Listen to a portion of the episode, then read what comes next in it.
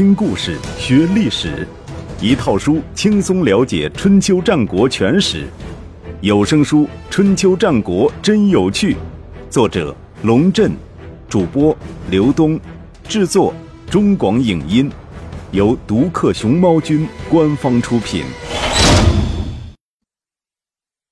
第二十一集：寡妇门前是非多。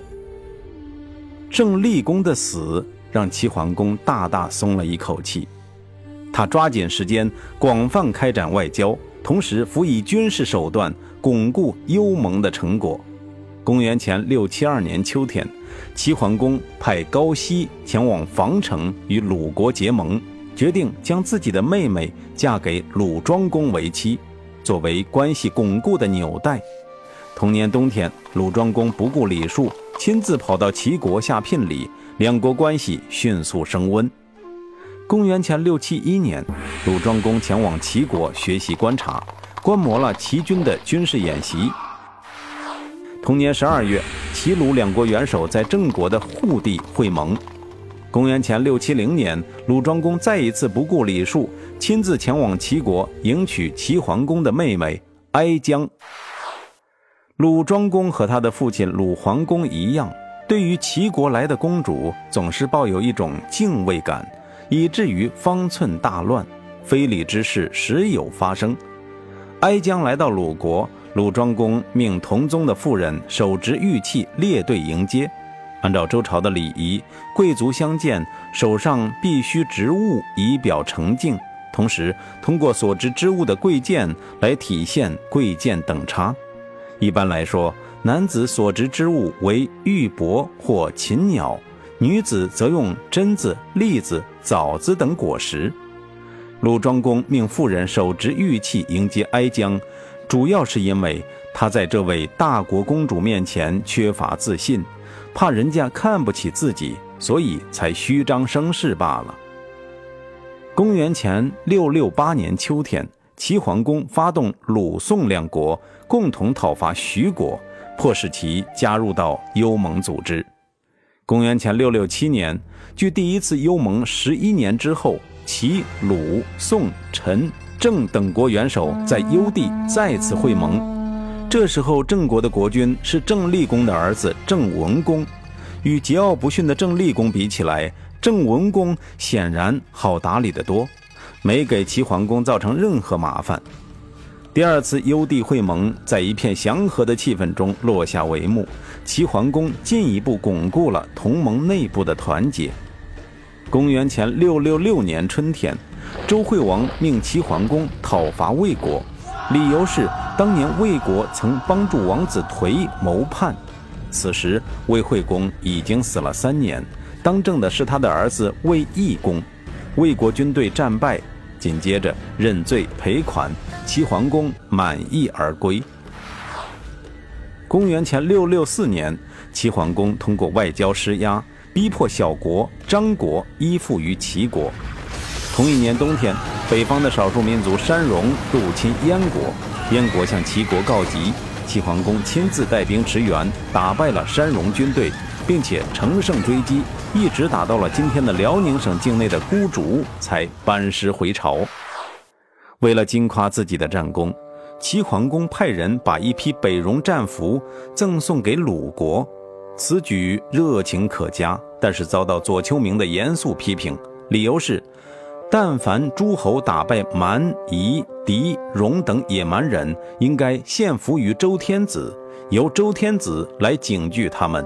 而不应该献俘于诸侯，但是，不管礼不礼，鲁庄公对于齐桓公的馈赠受宠若惊，于第二年春天开始参与修筑小古城，以此作为礼物赠送给管仲。诸侯筑城赠送给他国的大臣，这在春秋史上恐怕也是绝无仅有的大手笔。齐鲁之间的关系进入了如胶似漆的蜜月期。值得一提的是，这些年间还发生了一件事儿。这件事儿在当时看来也许不值一提，可是很多年后，人们又不得不将它大书特书。那就是陈国公子完逃亡到齐国。公元前六七二年，陈国发生内乱，陈立公的儿子公子完逃亡到了齐国。春秋乱世，各诸侯国的王室子弟像蒲公英一样被风吹着飘来飘去是常有的事儿。齐桓公本人就有过避难于他乡的经历，因此对于公子完，不但没有歧视，反而惺惺相惜，热情地接待了他。公子完是个很稳重的年轻人，即使在流亡之中，仍然保持了高贵的气质，谈吐相当不俗。齐桓公和他天南海北的聊了一下午，快到吃晚饭的时候，突然说：“你就在齐国住下来吧，即便陈国政局稳定下来，你也不用再考虑回陈国的事儿了。我想任命你为齐国的公卿。”公子完听了。毕恭毕敬地拜伏在地上，表示感谢，然后说：“国家有难，我跑到贵国来逃避责任，能够得到您的宽容，就已经很满足了，哪里还敢窃居高位，让人家说闲话呀？”这种谦恭的态度，使得齐桓公更加坚定了重用公子完的决心，于是任命他当了公正，也就是掌管百公的官儿。类似于后世的工部尚书。后来有一天下午，齐桓公突然带着随从跑到公子完家里，坐在院子里和公子完喝酒聊天，相谈甚欢。不知不觉天就黑了。齐桓公酒兴正酣，下令说：“举起火把，不醉不归。”公子完一听，马上跪倒在齐桓公跟前说：“对不起，我只知道白天招待国君，不知道晚上如何陪饮。”坚决将齐桓公送走了。《左传》对此给予了高度的评价：喝酒是一种礼仪，不能好饮无度。白天喝酒合乎礼法，晚上喝酒就等于淫乐。公子完这样做是不想让主君违背礼法而陷入淫乐呀。公子完还在陈国的时候，陈国的大夫义士想把女儿嫁给他，因此要老婆算了一卦。得到的结果是吉利。所谓凤凰于飞，和鸣锵锵。有归之后，将遇于江。五世其昌，并于正清。八世之后，莫之于京。齐是姜姓，陈是归姓。这段并不晦涩的文字，似乎是在说，有陈国的公子将跑到齐国去安家。五世之后，家业大兴，成为齐国的正卿。而八世之后，无人可以匹敌。作为臣子，正卿已经是极限，无人可以匹敌，那不就是要当诸侯吗？事实上，公子完很小的时候，有位王室的周易大师来到陈国，曾经给他算过一卦，结果得到官卦变成否卦，其爻辞为“官国之光，利用宾于王”。大师解释。这是说他出国观光能够成为天子的上宾。所谓天子的上宾，自然就是诸侯。难道这是说公子完将成为陈国的主人吗？不是，因为从卦象上来看，不是在陈国，而是在异国；也不是公子完本人，而是说他的子孙。简单介绍一下，《周易》中的六十四卦，每卦皆由上下两经卦。也就是基本卦构成，官卦的上卦为巽，下卦为坤，也就是所谓封地官；否卦的上卦为乾，下卦为坤，也就是所谓的天地否。官卦变否卦，是因为上卦的风变成了天。大师接着解释说，光的特点是照亮他物而非自身，风变成了天。而行于地上，这就是山。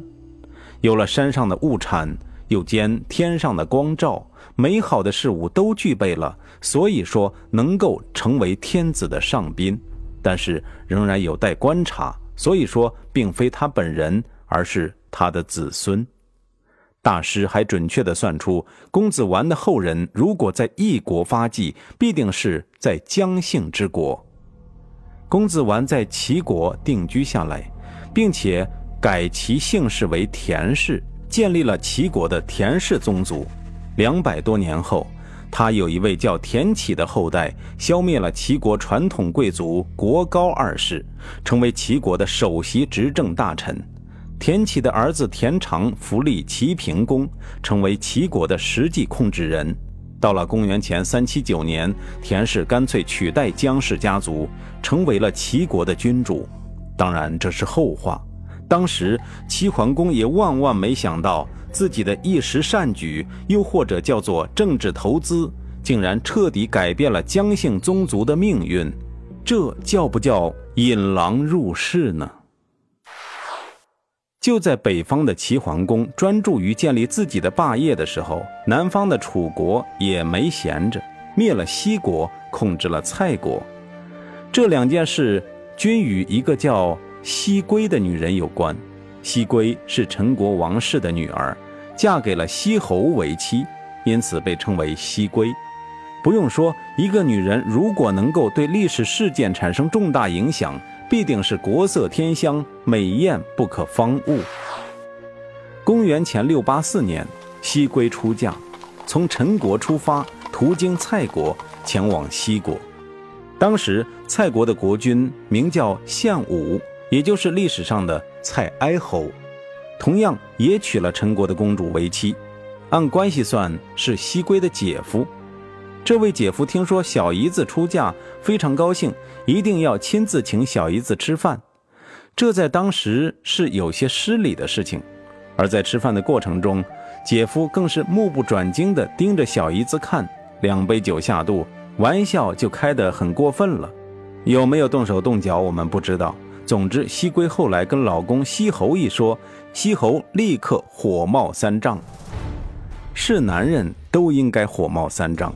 只是，西侯发泄怒火的方式很特别，他既没有当面谴责那位连襟的无耻举动，也没胆量提出和他单打独斗一决雌雄，而是不动声色地派一位使者去了南方的楚国，对楚文王说：“请您派兵来打我。”楚文王傻了眼，不知道他葫芦里卖的什么药。使者说：“我们国君身具大王威名。”很想为您效犬马之劳，以获得您的欢心。现在蔡侯献武仗着自己是姬姓，国家不大，架子不小，完全没把您放在眼里。这种不识时务的态度，我们国君看不过去，所以宁可以身作饵，请大王派兵讨伐西国。西国则向蔡国请求支援，献武必定亲率部队来救。到时我们配合您，合而为之，给他点教训。也让他从此知道要尊重楚国，这可真是一个令人难以拒绝的建议。楚国自楚武王年代崛起，一直苦心经营汉水流域，巩固自己的势力范围。到了楚文王年代，楚国国力强大，早就不满足于独霸一方的格局，而有志于逐鹿中原，企图成为天下的霸主。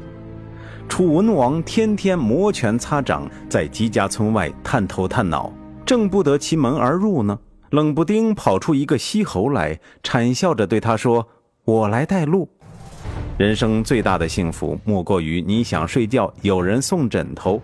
楚文王真是做梦都要偷笑了。同年九月，楚国大军如约出发，攻打西国。西侯派使者向蔡国求救。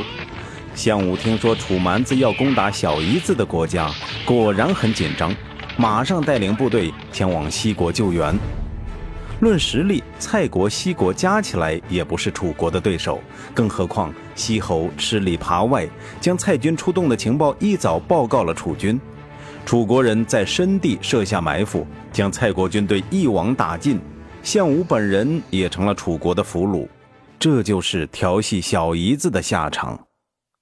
楚文王这个野蛮人第一次捉到姬家村里的贵人，非常开心，就要拿荆蛮之地的规矩，把献武放到油锅里给炸了。这时，有个叫毕全的老头跳出来说：“万万不可！”楚文王说：“有何不可？”玉泉语重心长地说：“大王要是真想入主中原，就得好好改变山大王的作风。”别动不动就煎呐、煮啊、炸呀，好像八辈子没吃饱似的。如果把这个人煮了，中原各国都怕了楚国，必定联合起来对付咱们，到时候就不好办了。楚文王坚持要煮，在他看来，献武细皮嫩肉不拿来做菜，实在太可惜了。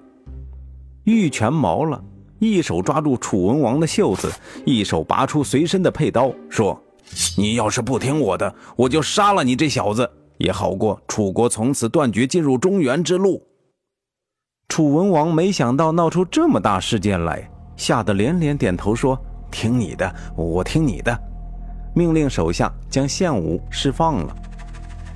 玉泉这才放开他，又说：“我拿刀子逼迫大王，真是罪大恶极。”于是挥手直下，砍断自己的双腿，以示惩罚。